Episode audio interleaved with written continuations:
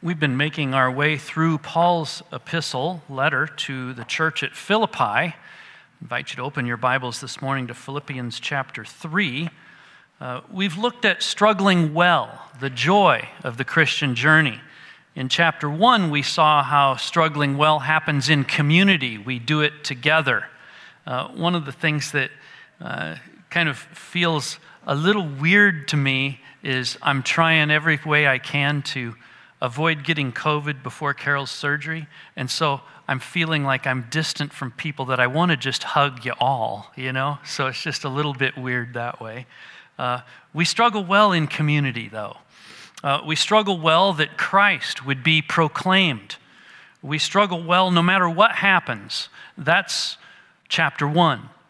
In chapter two, we struggle well, uh, well, excuse me, there's one more struggling well without fear is also in chapter 1. In chapter 2, we looked at struggling well with humility, uh, considering others as more significant than ourselves. And how do we do that? We struggle well by looking to Christ and his example. Uh, is, that, is that by our own effort or not? Well, the answer is both and. It's partly our effort, partly not. Uh, it's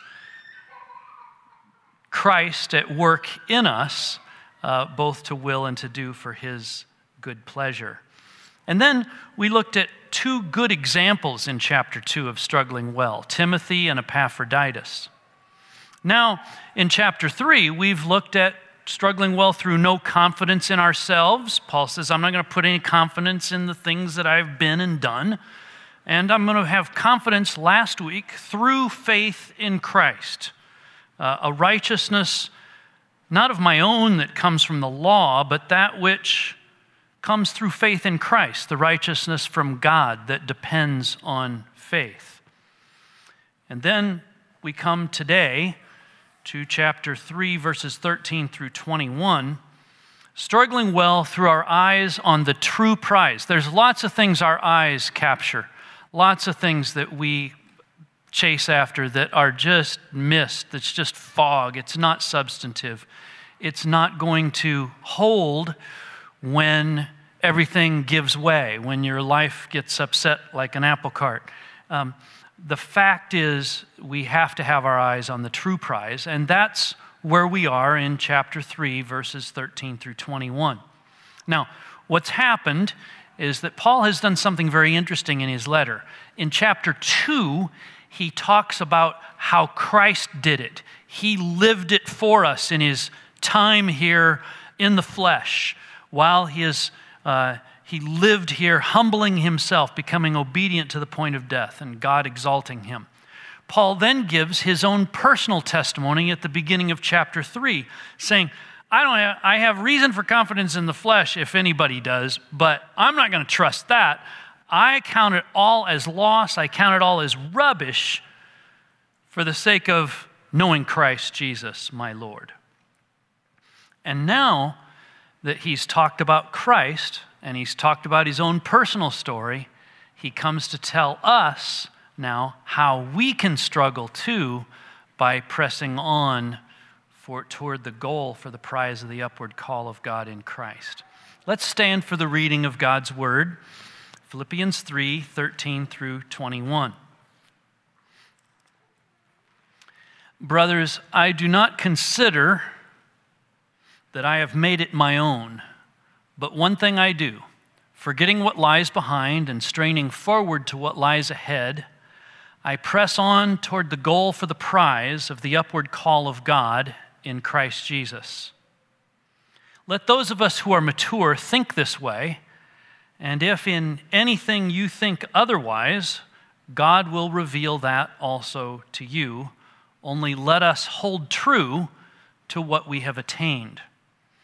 Brothers, join in imitating me and keep your eyes on those who walk according to the example you have in us.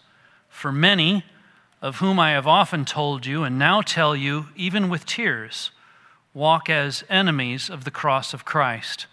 Their end is destruction, their God is their belly, and they glory in their shame with minds set on earthly things.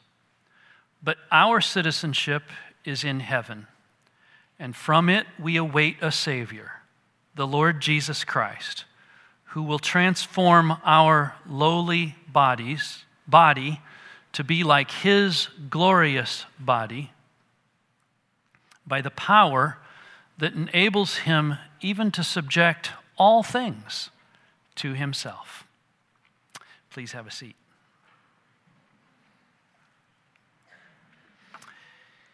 In this first section, we're going to discover that we struggle well when we forget what we used to count on and strain for intimacy with God.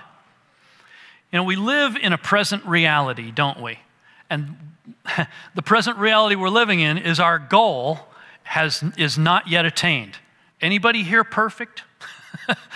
Anybody here exactly conformed to the image of Christ? Answer no, we haven't got there yet. And we should be humble and realistic enough to have that perspective. And Paul has that. He says, I do not consider that I've made it my own, the it being this idea of obtained, this place of, of total, complete completion in Christ. It hasn't happened yet. I haven't already obtained this or I'm already perfect. I press on to make it my own because Christ Jesus has made me his own. I don't consider that I've made it my own. It, not yet, right? Though we strain mightily for this goal, we aren't there yet. And for this, in this, Paul finds a motivation to continue to press on with all his might. We might say, well, if we're not there and we're not going to get there, why even try? Paul says, no, no, no. That's the reason that we should try all the harder because it's going to happen. It's going to happen. And so, if you love Jesus, you will go and take hold of him with all your might. The only reason it's not a fool's errand is that Paul knows that Christ has taken hold of him and will not let him go. Isn't that a blessing? So, how do we do that? Well, Paul says on the one hand and on the other hand.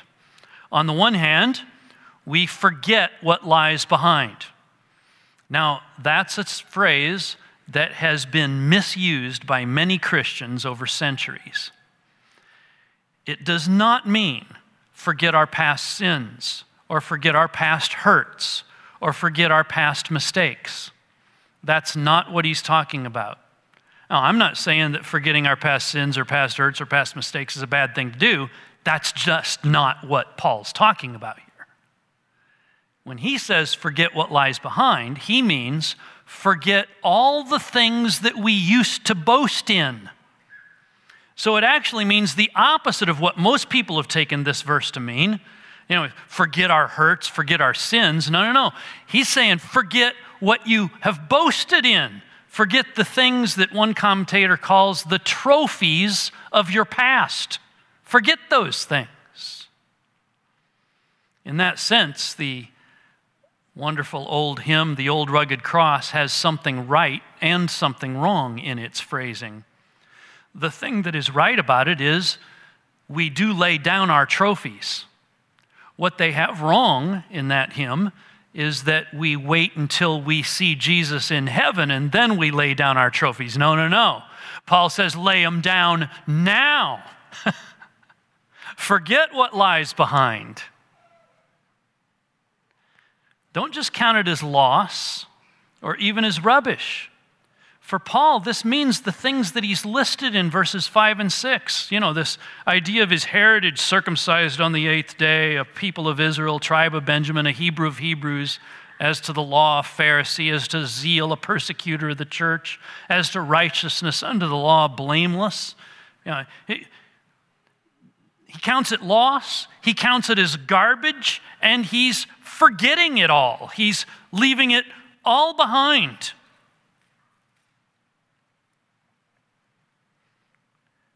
There are ways in which we want to hang on to our trophies, aren't there?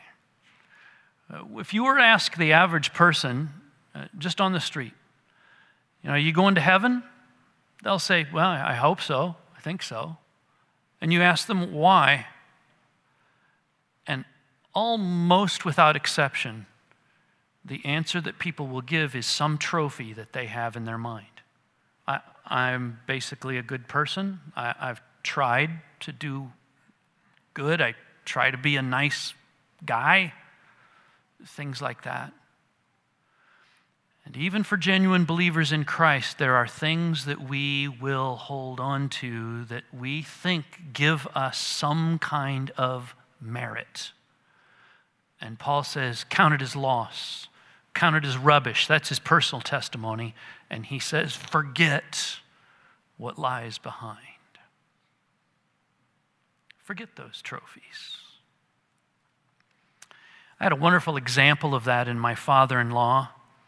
He was a man who had been through a lot in his life. I won't give you his biography, but uh, he grew up in a, a church uh, denomination, if you will, that took a lot of boast in family heritage and in certain things that you did or didn't do that made you measure up.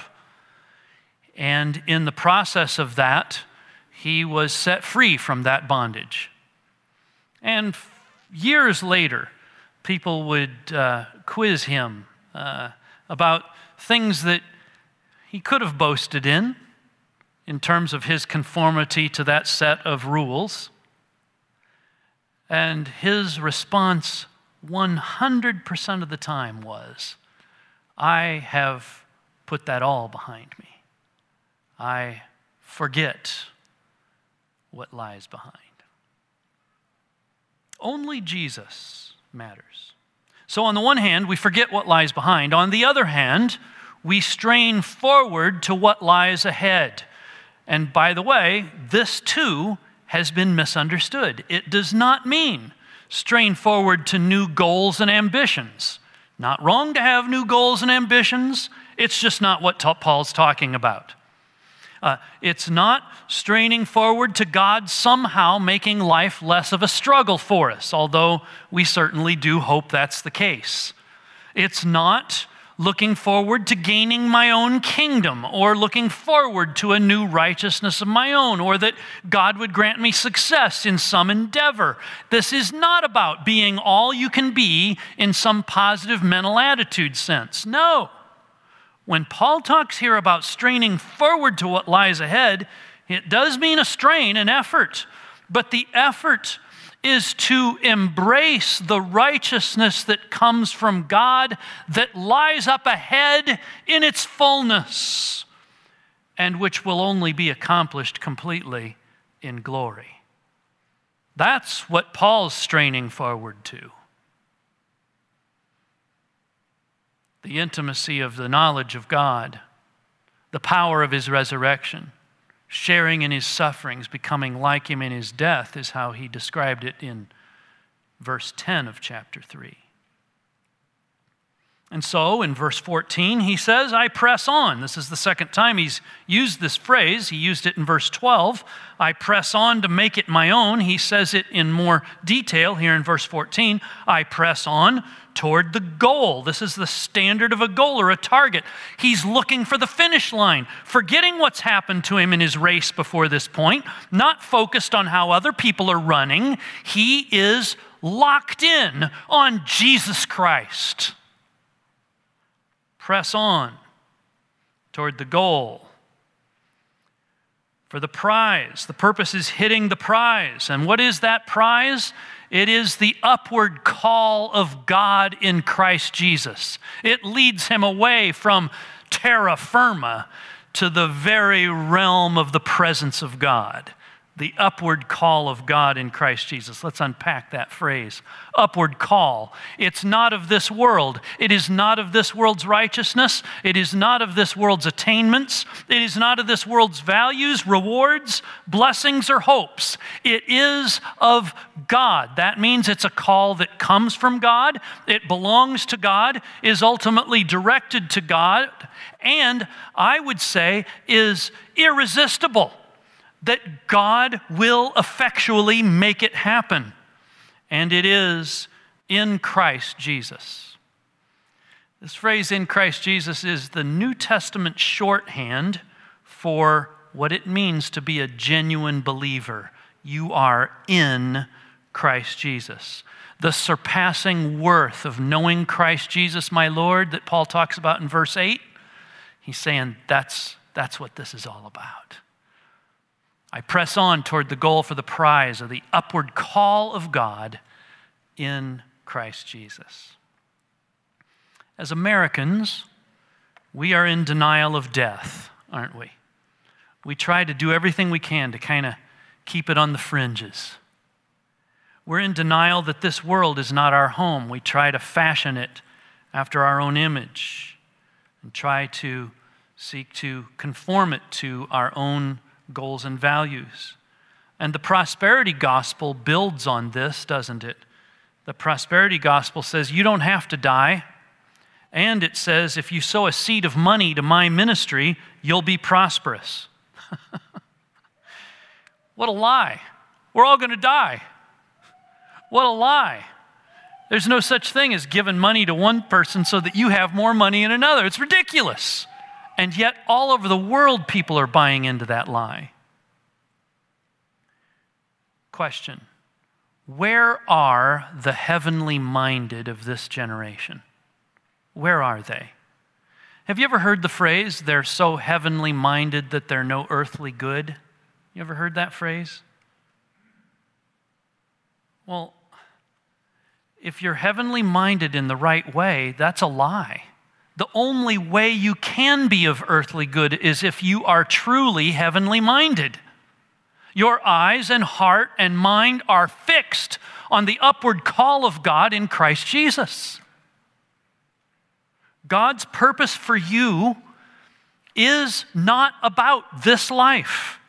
It's not about this world. He is a far bigger God than that. And quite honestly, he loves you far more than that. Jesus is determined to bring you to completion if you belong to Him. Isn't that a wonderful thought? And all of the events of this life, every one of them, are in His hand in order to bring you to that place of obtaining the surpassing worth of Christ and becoming complete in Him. Just like verse 12 says, not that I've already obtained this or I'm already perfect, it implies that there will be a time when He will obtain it and He will be perfect. That will happen. It just won't happen in this life. So Paul says, I strain for what I know is going to be mine one day. I strain for it. Verse 15 doesn't have this word in the ESV, but it is there. The word therefore begins this sentence. Therefore, let those of us who are mature think this way. Um, Paul moves to application of his life story. And so the therefore is saying, now, as a result of my story, here's some ways that you need to believe and think. You should think this same way. You should have the same mentality, the same thinking that I have. This phrase, think this way, is used in chapter 2, verse 5. Have this mind among yourselves, which is yours in Christ Jesus. You should think this way in the same way Jesus thought. Now he says, You should think this way, in the same way that I have thought. It's the same phrasing. And he says, If in anything you think differently. Now, when he says that, he's not talking about dying to our ambitions to gain Christ. Of course, he's, of course we should die to our ambitions to gain Christ. What he's talking about in this phrase, if anything you think differently, is probably about some other matter that is of minor consequence if you think differently. If you think differently and you truly belong to God, God's going to let you know about that. Um, so, Paul has such a friendly relationship with the Philippians that it, this is not so much as a warning as it is a confidence that God's work at bringing truth to them, even where they may disagree with Him on some point or another. And then he adds, let us hold true to what we've already understood. Paul's making it clear here that his previous comment about thinking differently is not about matters of ultimate importance. He's saying, on matters of ultimate importance, let's hold true to that, right? By the way, don't you find it curious, at least I have in my life, that I forget lessons that I've already learned? I forget them. I'll go through something and then I'll go, okay, now there's a lesson to learn from this. And then years later, I'll meet up with a similar circumstance, perhaps a different one, and I've completely forgotten the lesson. Paul wants people not to lose ground on these struggling well issues. For many of us in the Christian life, we learn some lessons on how to struggle well, and then we slide back and we forget the lessons and we struggle and then we slide back. and, and what Paul's saying is, I, I want you to struggle well and not forget the lessons so that you keep going and moving toward that upward call of God in Christ Jesus. Now, this raises the question, doesn't it? How can we practically grow in struggling well? How can we avoid losing sight of what we've already learned? Paul now gives a practical answer to that question in verses 17 through 19. We struggle well when we imitate others who struggle well. He says, Join in imitating me and keep your eyes on those who walk according to the example you have in us.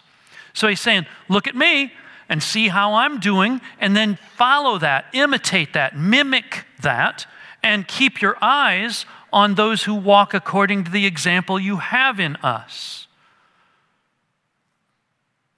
Now, this word walk, do you see it there in verse 17? Keep your eyes on those who walk according to the example you have in that's a big Bible word, the word walk. Walk in the Bible is a word that describes quite often fellowship with God, close fellowship with God.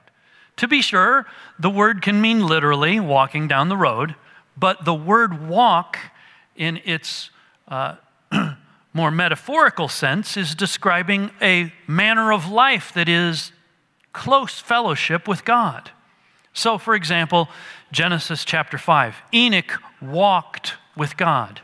Or Genesis 6, Noah was a righteous man and walked with God. Or Genesis 17:1, Abraham was commanded, "Walk before me and be blameless." Israel is promised blessings if they keep the commands of the Lord and walk in his ways. Deuteronomy 28. Isaiah says that the reward of seeing the king in his beauty is for those who walk righteously and speak uprightly, Isaiah 33. And Psalm 86 11 says, Teach me your way, O Lord, that I may walk in your truth, or I will, and I will walk in your truth. So, walk in the Bible is a word describing walking as a manner of life that is close fellowship with God. You're just walking ever closer to the Lord. And then the rabbis picked up on this. This word halak in Hebrew, to walk, it, it has the idea of, of a rabbi who would walk around with his disciples. He'd say, Follow me, and they'd walk with him. And then, that, in many cases, the followers of a rabbi were so closely tied to that rabbi that they actually imitated not only his way of life, but they, they imitated how he walked. So if this rabbi walked with a limp, all of his disciples would walk with a limp. And you could tell what rabbi a person followed quite often by the gait, the way they walked. Okay? And what Paul is saying here is not follow someone's gait or way of perambulating on foot. what he's saying is Keep your eyes on those who walk according to the example you have in us. Look at those people around you who really are forgetting what lies behind, straining toward what lies ahead, and, and pressing on toward the goal for the prize of the upward call of God in Christ Jesus. Look at those people and follow how they're doing it. It's why we live in community, isn't it? It's why we do life together so that we can see those examples and imitate them. Now, in the case of the church at Philippi, there were two examples that were given already in the letter, right? Timothy and Epaphroditus. There probably were others in the church there that they were able to look at and go, Yes, I'm going to follow that. And then Philippi, being a city on a major interstate, the Egnatian Way, there were all kinds of Christians blowing in and out of there all the time. And so they could look at various people who were walking in the same way that Paul was walking, and, and they'd go, Yeah, I will keep my eyes on those who are walking according to the example that we have in Paul. The reason for keeping a close watch on real examples of struggling well is that many, many do not. Look at verse 18. For many, of whom I've often told you. That suggests, by the way, that they may not be in Philippi. If Paul has to tell them, may not be there. They may be somewhere else. I've often told you, and I'm telling you now, even with tears in my eyes about it. Paul has a deep concern that these people perhaps, maybe actually, are saying that they are believers in Christ. It may be that they used to say that they were believers in Christ, but they have, in modern terms, deconstructed their faith. Paul calls them as people who walk, their manner of life is as enemies of the cross of Christ. The point here is that, from Paul's point of view, they are not true believers. They walk as enemies of the cross of Christ. What does it mean to be an enemy of the cross of Christ? Well, it means not embracing what the cross means. You know, there's a lot of people today that wear a cross. Some even say pleasant things about the cross. But one can do both those things and still be an enemy of the cross of Christ. Because what the cross says is that there is nothing that you can do that will merit eternal life. The cross says that you are an enemy of God, and unless you repent of your sins and trust what Jesus did at the cross to forgive you, you will be condemned to hell forever. And the cross says that only by trusting in what Jesus did at the cross, taking your place, paying for your sin, only then will you experience eternal life with God forever. That's the cross. And Paul says, I have often told you, and now tell you even with tears, many live, many walk as enemies of the cross of Christ.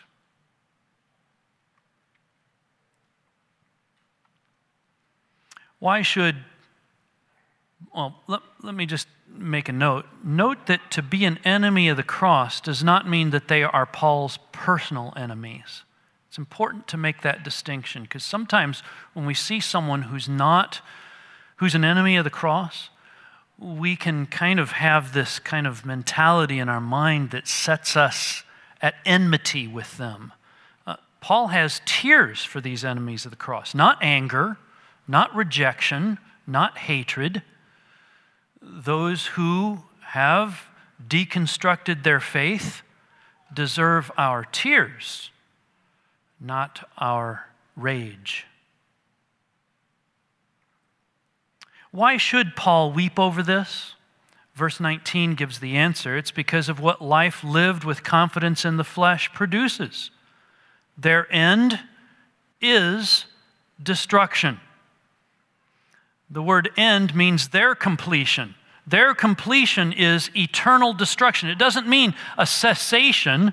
Their end is continuingly destruction. They're just going to be continually destroyed. I, I'm glad we don't know all that that means. But Jesus said things like there's weeping and gnashing of teeth. Uh, the worm does not die. These are descriptions that, from which we should flee, run. Their end is destruction. Their God is their belly. Now, obviously, it may mean that they take uh, strong literal appetites, but I think it's more descriptive of appetites in general. They worship at the altar of self satisfaction. They worship at the altar of what feels good at the moment. They worship at the altar of fulfillment, self fulfillment. That's what their God is. And they glory in their shame. They take delight and even pride in their confident focus on self fulfillment. They're not just chasing after self satisfaction, they feel no shame about it. In fact, they take pride in it. The future condition of the lost should break our hearts. The present condition of the lost should break our hearts. And the answer is not that we should hate them or that we should tell them that they are fine, that everything is well. No, the answer is that we tell them the good news of freedom by the cross of Christ. That's the answer.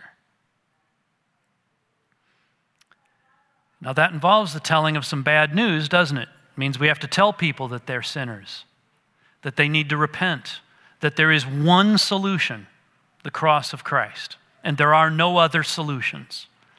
Those are hard things to say. I'm so glad that when we met with Carol's surgeon, she told us Carol has a cancer that must be removed.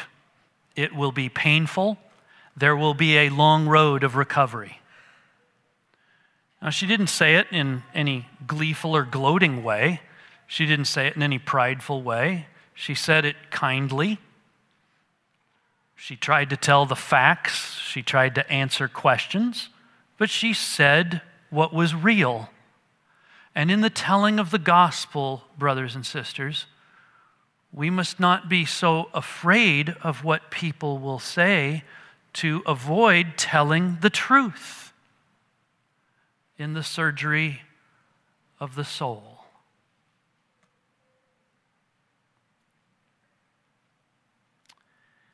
Now to verses 20 and 21.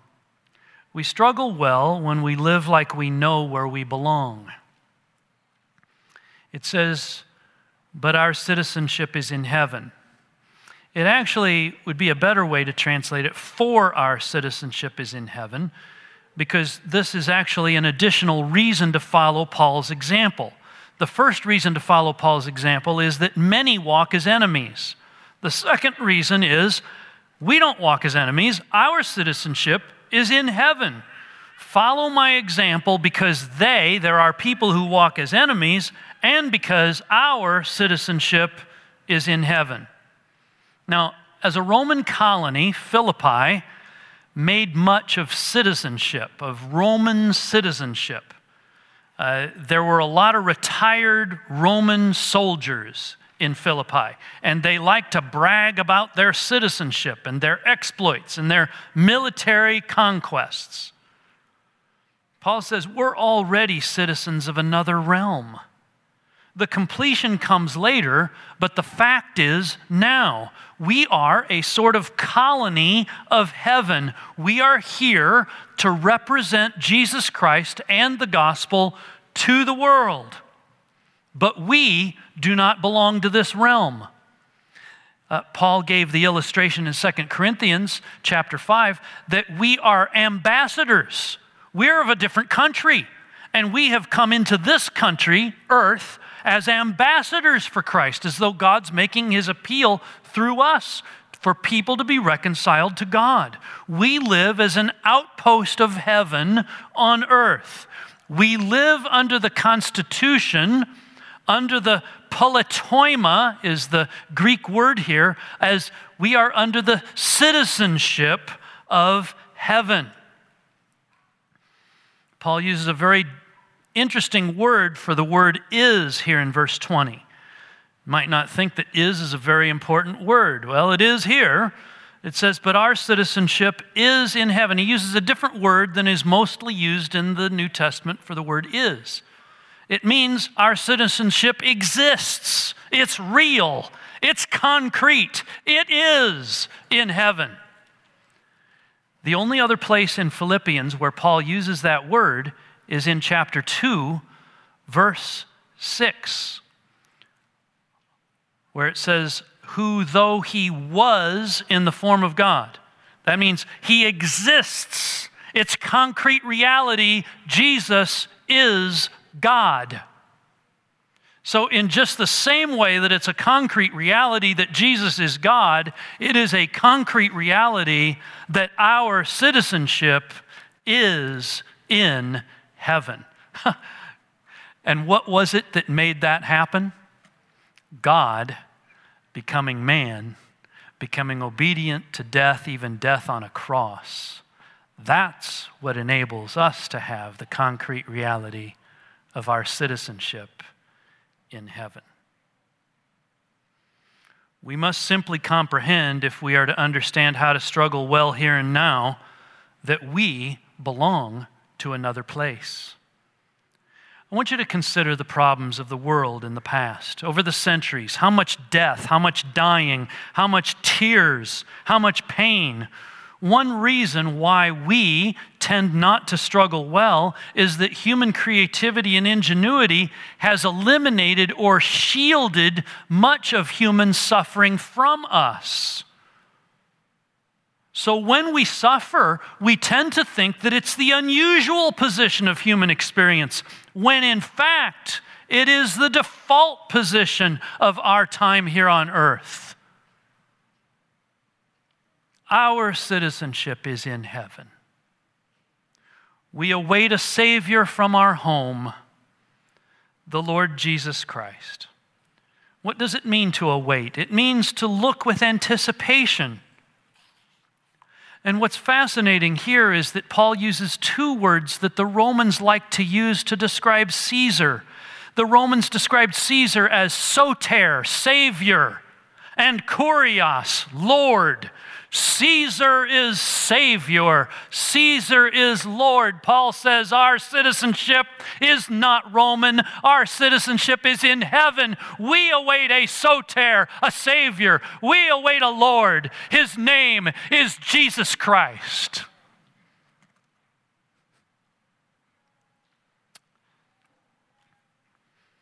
Paul doesn't use the word Savior very often in his letters. In fact, if you take out Timothy and Titus, he only uses it two other times.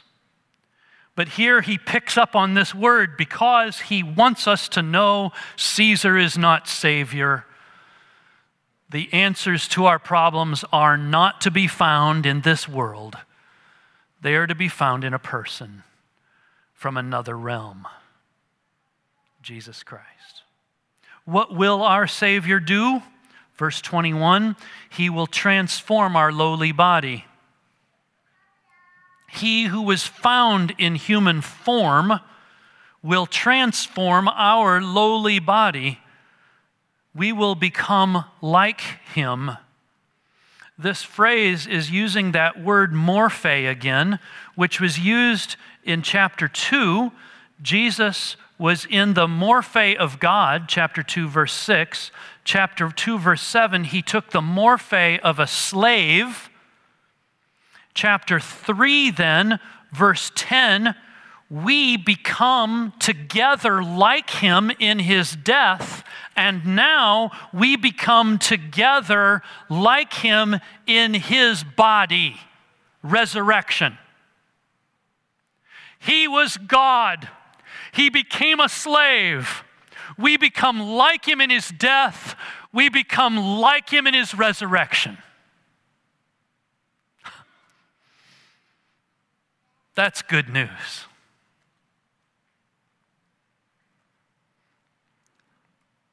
Now, how is Jesus going to do that? He's going to do it according to a standard of power unlike anything else.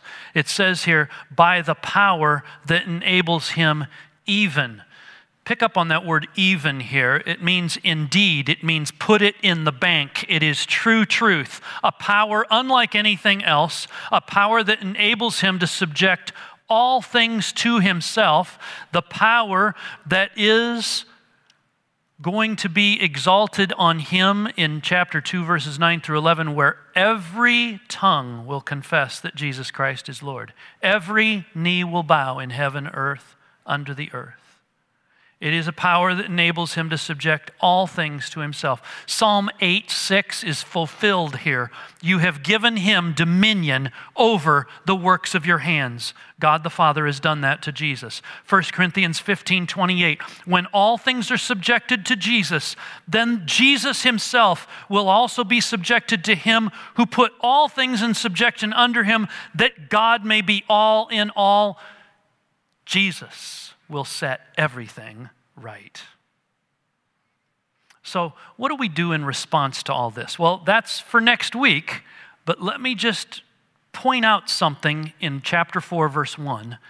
Therefore, my brothers, whom I love and long for, my joy and crown, stand firm thus in the Lord, my beloved. We stand firm in the midst of our real struggles stand firm. It's a plural command, which means that we don't do it alone. We stand firm together. We do it in the company of our brothers and sisters because there's times where one of us will be weak and we can help that one. There's another time where another person has a particularly strong example of, of, of trust in the Lord, and we all look to that example and seek to imitate it. This is what it means to live the Christian life here in this world of pain and struggle knowing that our citizenship is in heaven. In Carol's letter that she shared with you all, she talked about uh, Bishop Reynolds, who says who described two pictures, one of creation and one of consummation. Everything is done well as in creation, so in providence, and we shall see it when the end comes. But until then, we are incompetent judges of it, like a picture or a house in progress. What the bishop is saying is that there's creation and there's the end product, and we're living right here in the middle. And it looks a little bit like a picture that hasn't been finished or a house that hasn't been fully constructed yet. We see, but in the middle of God's works, not from the beginning or from the end of them. We're not at creation. Imagine if you had been at creation, how would you live right now? If you had been there and saw what God did when He called the universe into existence, you'd be like, we don't have to worry about nothing. Right? That's what you would say. We would see how admirably the plan was laid out in the counsel of God. And imagine if we were brought to the end and we saw the end and we brought back to here what would we do? We would go, we got nothing to worry about.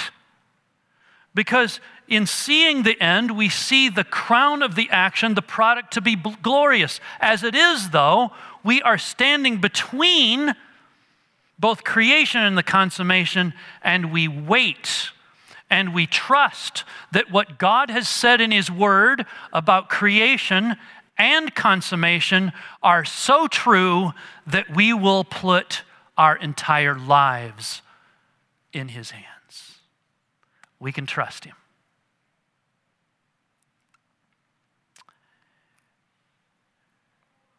In chapter 2, Paul has given us the example of the Lord Jesus. God has highly exalted him. In chapter 3, Paul has given us the example of himself that by any means possible I may attain the resurrection from the dead.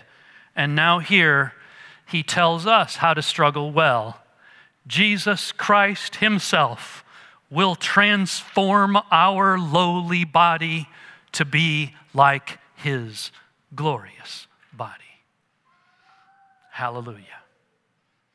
Heavenly Father, make these things so true to our hearts that we will love you with a passion, that we will have a rock solid commitment to your purposes. Because the beginning tells us we got nothing to worry about. The end tells us we got nothing to worry about. So, Lord, help us in the middle. Help us in the middle to love you, trust you, walk with you. Help that person here who's never put their faith in Jesus to do so right now, to find in Christ all the treasures, to forsake their sin, and to look to Jesus to forgive them of that sin by what he did at the cross, so that they may too have citizenship in heaven. In Jesus' name, amen.